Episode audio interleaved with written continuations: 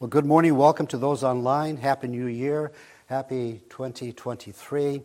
There was a time that it just seemed so far into the future, it was like forever away, and here we are. Isn't that amazing? It's amazing. You know, I was to deliver a sermon on December the 18th, as you know. Then I got sick. For, I've been sick for three weeks. I didn't deliver it. At that time, if you notice your outlines, you notice your handouts, they've been scratched out. The date is now January the 1st, 2023, instead of December 18th. The title is now no longer Gratitude. You know, uh, the idea that uh, it's preparation for Christmas, that's been crossed out, is now preparation for a new year. Just so you understand, I'll give you a little bit more insight as to how I go about preparing sermons. I, I, I learned this in law school because that's how you close a jury. You close a jury backwards. When I get ready to preach, you get a verse, something you think the Holy Spirit is giving you to teach on. And you look at the composition of that verse, and then you extract from that verse all the points that you can see. That's your outline. And then you begin to fill that skeleton as you prepare with the sermon. You begin to fill it and add to those bones with the meat and the scriptures and the circumstances, like you close a jury. You have all the points that you want to make sure the jury hears in trying to get them to declare your guy not guilty. So you think after you have all these points, bullet points, if you will, you then fill it in with circumstances that point to his innocence, if you will.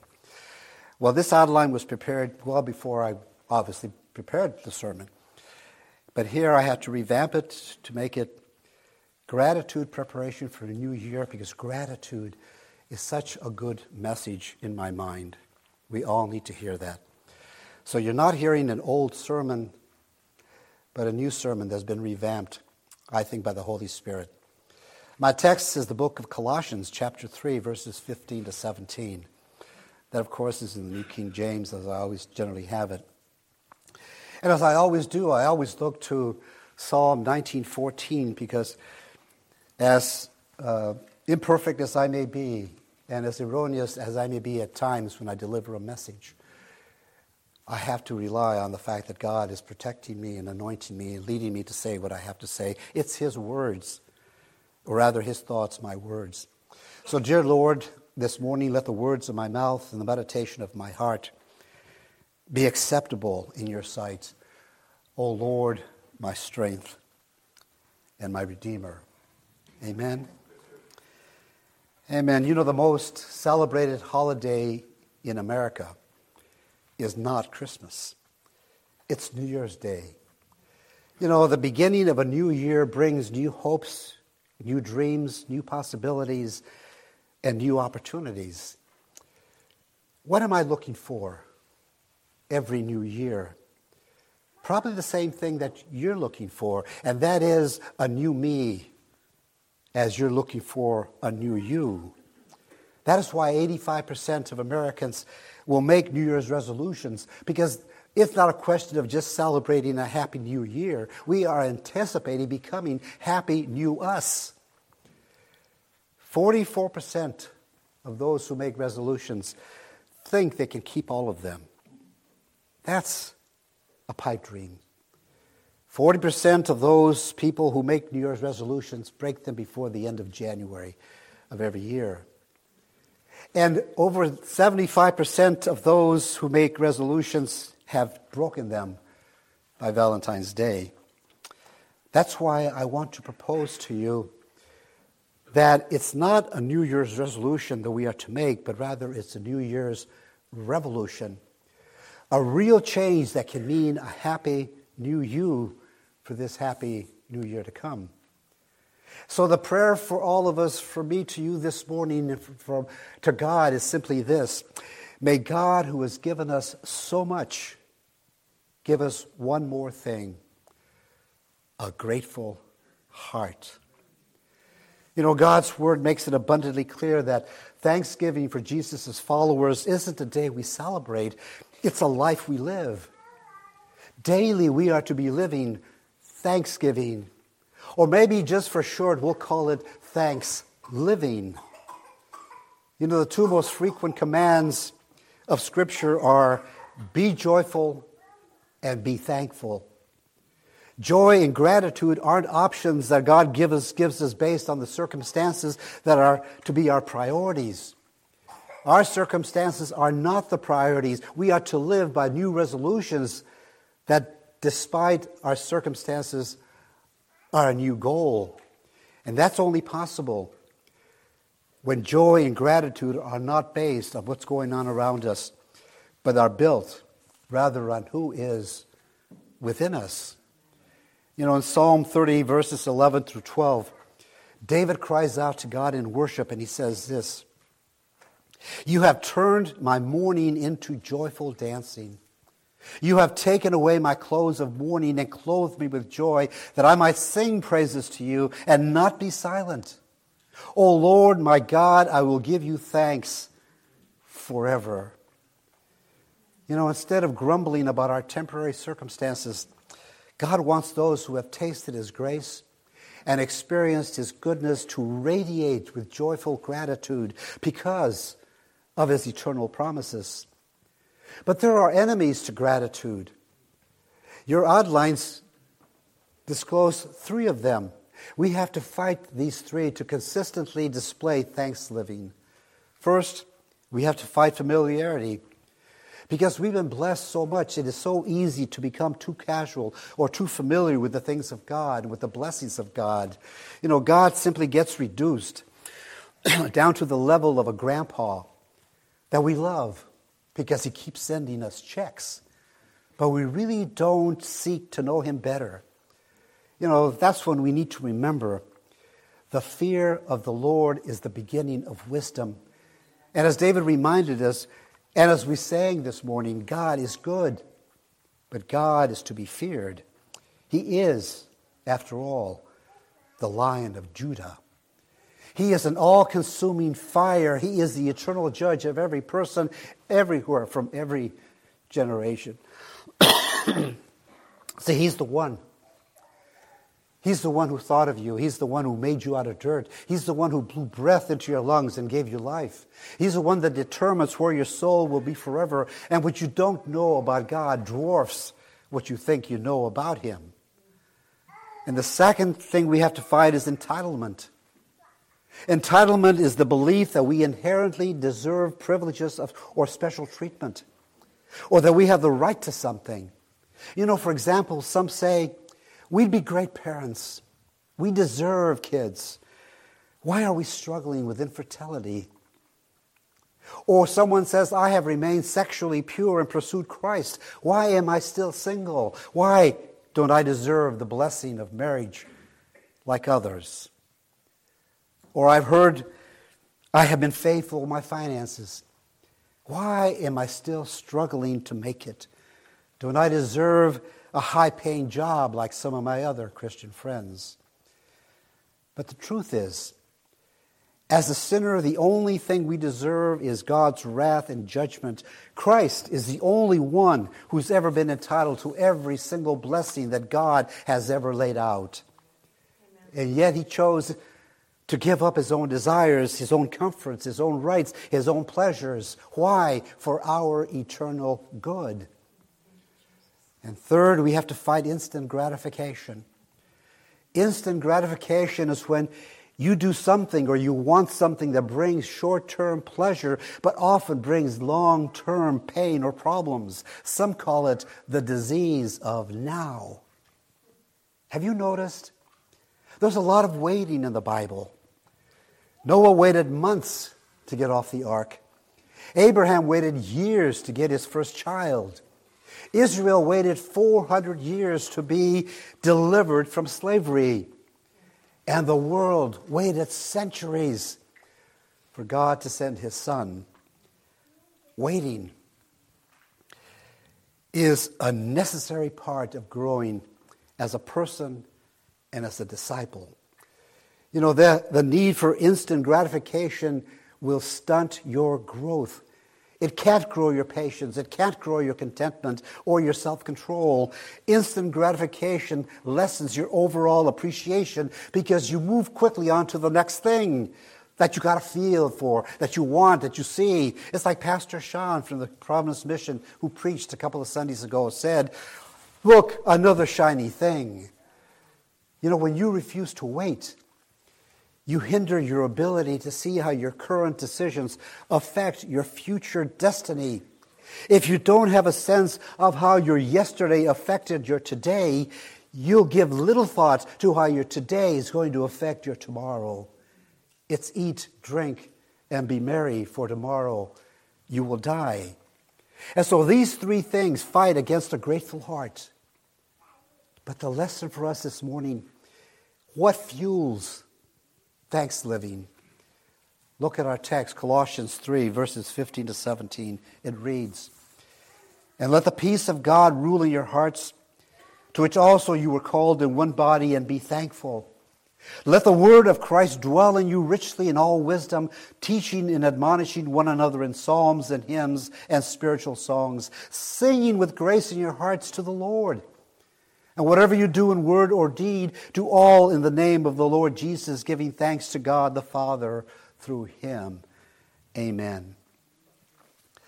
So, first thing in your outline, notice that thanks living is fueled by a heart ruled by the peace of Christ. Verse 15 states, And let the peace of God rule in your hearts, to which also you were called into one body. The NIV and the ESV translated it the peace of Christ. Well, the peace of Christ or the peace of God is, a, is one of a kind, and it's offered as a gift to those who would receive it and submit to it. But listen, this peace isn't given just to calm your nerves but to rule your heart. And Jesus said in John 14, 27, Peace I leave with you, my peace I give to you. Let not your heart be troubled, neither let it be afraid. Listen, don't let your heart be troubled. Don't let your heart be afraid. That almost sounds like you have a choice in the matter, because you do. You can trust what you see, or you can trust the one who is in control over everything you can see and everything you cannot see. It's your choice. There is a peace that passes all understanding, that bypasses your mind and goes straight to your heart and rules it and leads it. You have a choice over what rules and over what leads your heart. Again, verse 15 states, Let the peace of God rule in your hearts. You know, the word rule is very interesting. It's an athletic term that means to umpire, to referee. It literally says, let the peace of Christ umpire your hearts. You know, in a game where teams are battling and lots of things are going on, it's the referees and the umpires that call the shots. They dictate how it goes. And when there's any conflict or trouble arising in the game, they make the final decision. They decide how it's going to be settled. If I'm truly in Christ and He's in me, then His peace umpires my life and calls the shots. That means Whenever conflict creeps up and whatever problems press in, I can respond well by choosing to listen to the one who is the ultimate umpire over my heart and over my life. And I'm going to choose to trust not what I can see, but in the power, presence, and promises of Jesus, who loves me, came for me, gave his life for me, and now walks through every part of life with me. And when I cling to that peace, that is in the person of Jesus Christ, it calms my heart and it focuses my mind. You know, another amazing miracle this peace will do for you? It won't just provide harmony in your heart, it will provide harmony in your church.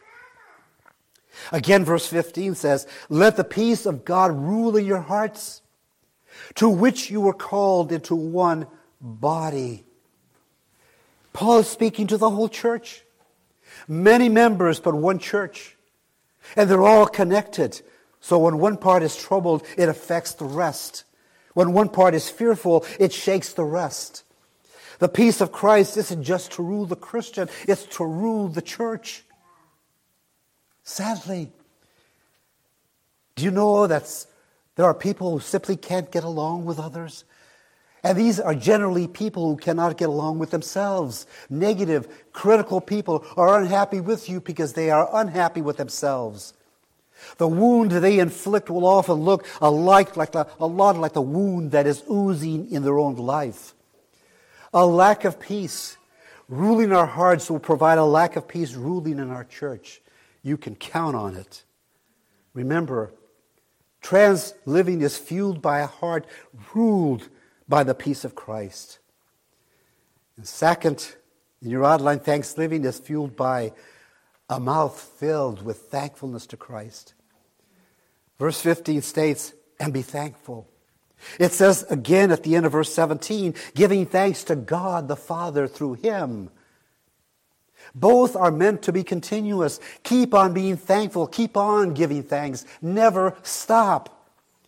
You know, the Bible is full of commands to be thankful, but the word that Paul uses in verse 15 is the only time it is used in the entire New Testament. It is a combination of thankfulness and peace all rolled up into one word, which makes sense. Because a heart full of the peace of Christ will produce a mouth full of gratitude to Christ. But a heart that lacks peace will belong to a mouth that lacks praise. They go together. You know, in Luke 17, verses 11 through 19, you recall that Jesus healed 10 lepers. But only one returned to say two precious words Thank you. And Jesus seemed stunned. Where are the other nine? Listen, he hadn't just given them their health back. But he gave them their families, their friends, their dignity, their future. In a sense, he raised them from the dead. He gave them their lives back. But only one returned to express his appreciation. Wouldn't you have liked to have spoken to the other nine to find out and ask them why they didn't go back to thank Jesus? One surely would say, I just did what he told me to do. I went and I showed myself to the priest. Another would say, I hadn't seen my family in years. I had to see them. I intended to go back later, but I lost track of time. Another might say, I'm really grateful, but I didn't know that he expected me to go back. I mean, isn't that what he does for a living? Don't the religious leaders pay him for doing that? And another might say, I didn't go back because I wasn't really sure it was Jesus that healed me. I've been taking these super herbs that were advertised as a cure for leprosy. I just thought it was a coincidence that it happened the moment he talked to us. Now, you know, some, somebody probably complained. Well, I may be healed, but I look 10 years older than I did before leprosy. I mean, if he's the one who healed me, why didn't he make me look younger and completely restore me? And it goes on and on. You know, even though none of us have physical leprosy, we've had it spiritually. You see, leprosy in the Bible always represents sin, suffering, and shame. And just as physical leprosy was incurable and fatal, so is spiritual leprosy. Sin is incurable and fatal. And Romans 6:23 says, "The wages of sin is death." You know, we're all born with this terminal disease of sin. It causes us to be spiritual outcasts. But it's not just in our skin. It's in our genetic code. We got it from our parents, who got it from their parents, and it goes all the way back to a couple named Adam and Eve. It's incurable and fatal. No one in the Bible has ever been medically cured of leprosy. They were always miraculously cleansed of it. You and I cannot be cured of sin. We have to be cleansed of it. Remember the song? What can wash away our sin? Nothing but the blood of Jesus. What can make me whole again? Nothing but the blood of Jesus. Question for you do you think the other nine lepers who didn't come back to Jesus felt thankful? Absolutely. No doubt about it. They felt thankful, but they didn't give thanks, did they? Feeling thankful isn't the same as giving thanks. Jesus expected more from them than just feeling grateful, for he gave them back their lives. He expected them to express it, to show it, to say it, to demonstrate it. Why? Because gratitude isn't just a feeling you feel, it's a response that you give to communicate how you feel. And the intensity of your response should mirror the intensity of how you feel. Listen to this great verse, Hebrews 12 28. Since we are receiving a kingdom that is unshakable, let us be thankful and please God by worshiping Him with holy fear and awe. What if God decided He was going to match His level of blessing for you today with your level of passion, gratitude, and intensity in your worship of Him this morning? If God used the same measure of blessing on you that you used in blessing Him this morning, what would that look like? I read about a woman who was in the hospital when she got a bad report. And she was so angry at God that she went to the church chapel just to tell him off. She was angry because she thought that God had been deceiving her because he had been displaying himself as a, as a God of love. But as she approached the chapel, walked to the front to sit in the front pew, she tripped and she fell to her knees, landed on the bottom step of the altar. Well, on the bottom step of that altar were the words that were engraved that said, God be merciful to me, a sinner. You know, at that moment, she realizes that God indeed had been more loving, merciful, and kind to her than she could ever have deserved. So instead of blaming him for her trouble or asking God to heal her body, she just thanked him for all he had done and simply asked him for more mercy. Well, whatever he decided was going to be all right with her. She didn't have to get healed. She just wanted to thank him for what he did. You know, thanks living is fueled by a mouth filled with thankfulness to Christ. Third in your outline, thanksgiving is fueled by a church consumed with the word of Christ. Look at verse 16. Let the word of Christ dwell in you richly in all wisdom, teaching and admonishing one another in psalms and hymns and spiritual songs, singing with grace in your hearts to the Lord. You know, the, Paul uses the plural you here. He says, Let the word of Christ dwell in you. The word is to dwell in them together as a body of believers. And while it's popular and trendy these days for people to say they're Christians, but they have no use for the church. You know, you could read the Bible in the dark with one eye closed while half asleep and still not miss the inescapable conclusion that this church idea is God's idea and it's His will for every individual believer to be a part of the larger body of believers. It's like the part, it's like your body and the parts of the body. Because apart from your body, body parts don't make sense.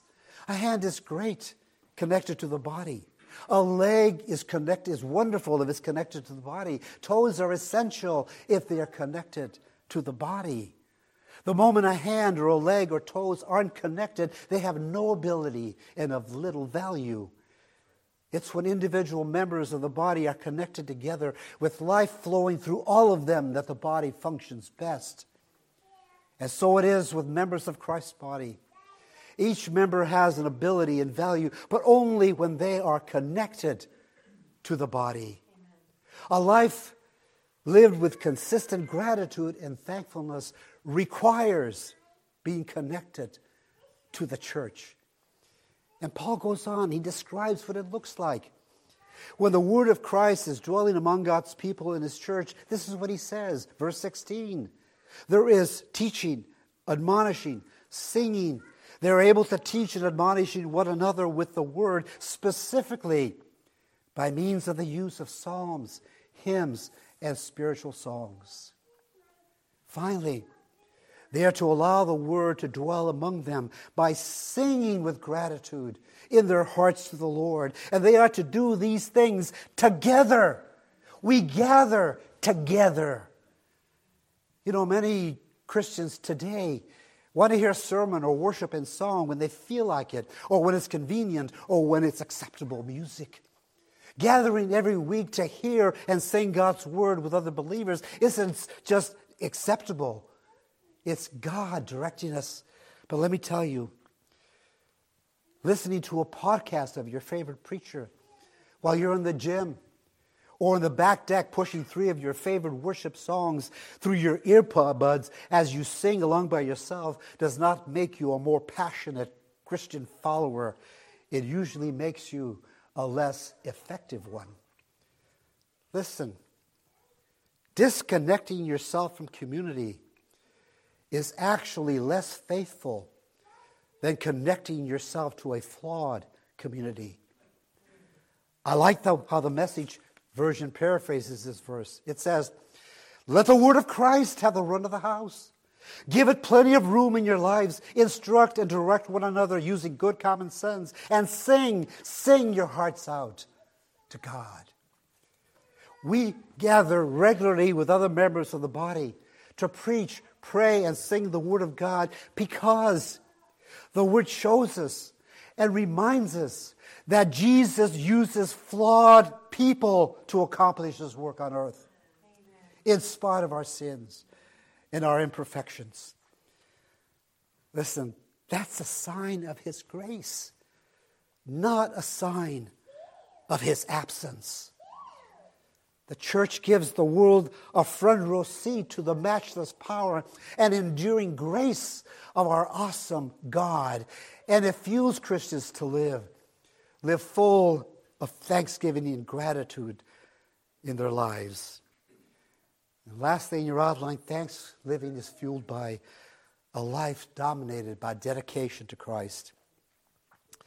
And verse 17 says, And whatever you do in word or deed, do all in the name of the Lord Jesus, giving thanks to God the Father through him.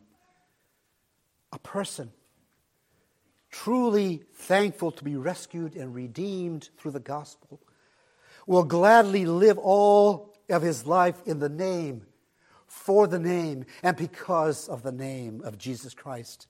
Because with that name comes our identity. With that name comes our authority. With that name comes our responsibility. With that name comes our eternity. Jesus willingly surrendered all of his life to save ours. Now we should thankfully live all of our lives for Him. Nothing is off limits. There is no event, no activity, nor endeavor, no goal that is exempt from the Lordship of Jesus Christ. As one theologian said, there is not one square inch in all of the universe over which Jesus Christ does not say, That is mine.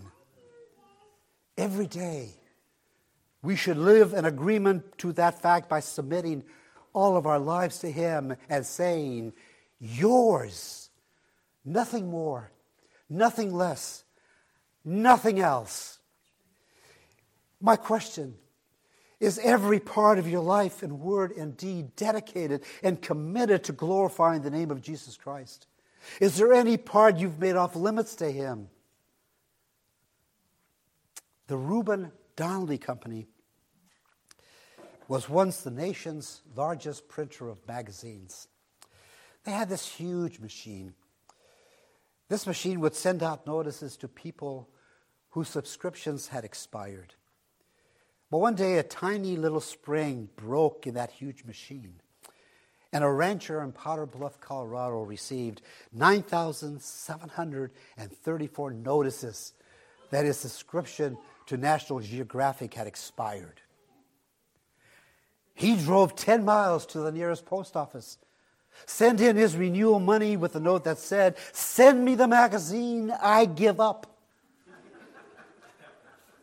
Is there anything in your life, your heart, or your mind that you've been holding back from complete surrender and control of the Lord Jesus Christ.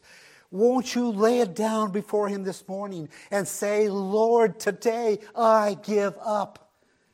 And I give it, I give it all to you. All that I am and all that I have. I will gladly and gratefully give all to you. Amen.